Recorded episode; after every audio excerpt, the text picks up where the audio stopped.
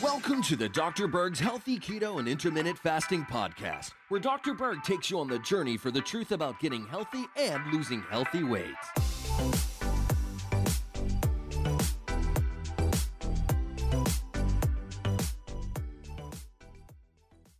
I'd like to discuss this very interesting, amazing molecule called coenzyme Q10. Now, what is it and where do you get it and what food has the highest amount? Coenzyme Q10 is a helper molecule that is inside your mitochondria to help you make energy, ATP, in your cells. And it is in every single cell in the body.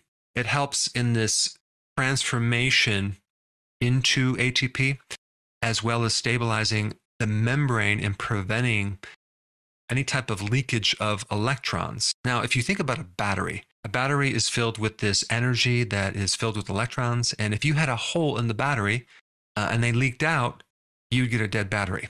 Same exact thing happens in your cells in relationship to coenzyme Q10.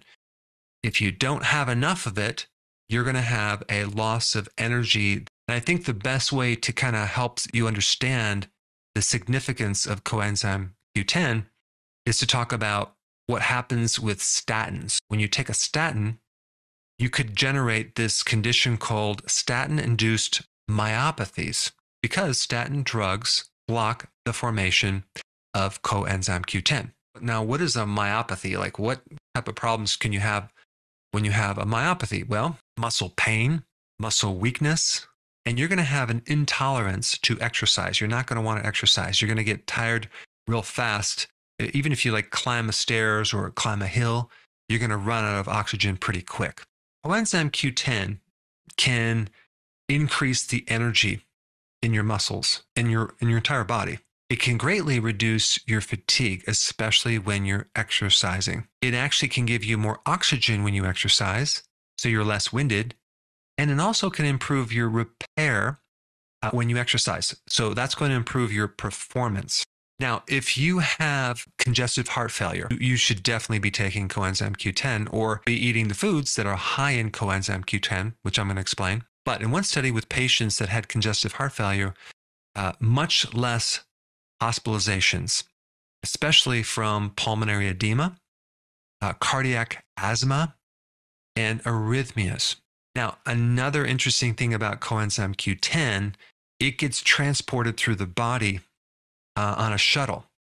And the name of that shuttle is LDL. That's right. That so called bad cholesterol is the transportation of this coenzyme Q10. It gets bound to it and it travels to the body. And um, without that LDL, it doesn't really go anywhere it kind of just kind of lingers around and doesn't do much. So we need the LDL. Now, another purpose of coenzyme Q10 is its ability to act as an antioxidant. So it prevents the oxidation of LDL. So this is another benefit. It gives you this anti-atherogenic effect. So it supports the arteries. So that's pretty much what coenzyme Q10 does. I mean, it does a lot of other things uh, for your brain, for the different organs. But let's just talk about what food has the most coenzyme Q10.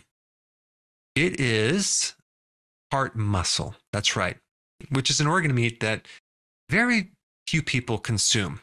Recently, we had one of our um, cows butchered, and they wanted to know if I wanted to keep the heart muscle. And I'm like, yes, I do.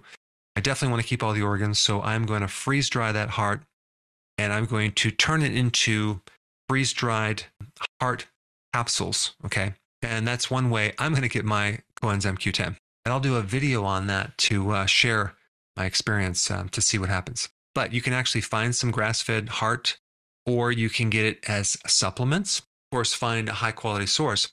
But out of all the organs in our bodies and other uh, animals, uh, the heart has the most coenzyme Q10. And so, another good source of coenzyme Q10 is in other organ meats like kidney, liver, brain. Coenzyme Q10 is also in fatty fish. It's even in extra virgin olive oil. When you exercise, you can increase the number of mitochondria that you have, and you can indirectly increase the amount of coenzyme Q10 that your body makes just by doing regular exercise. But a lot of people get their coenzyme Q10 from supplements.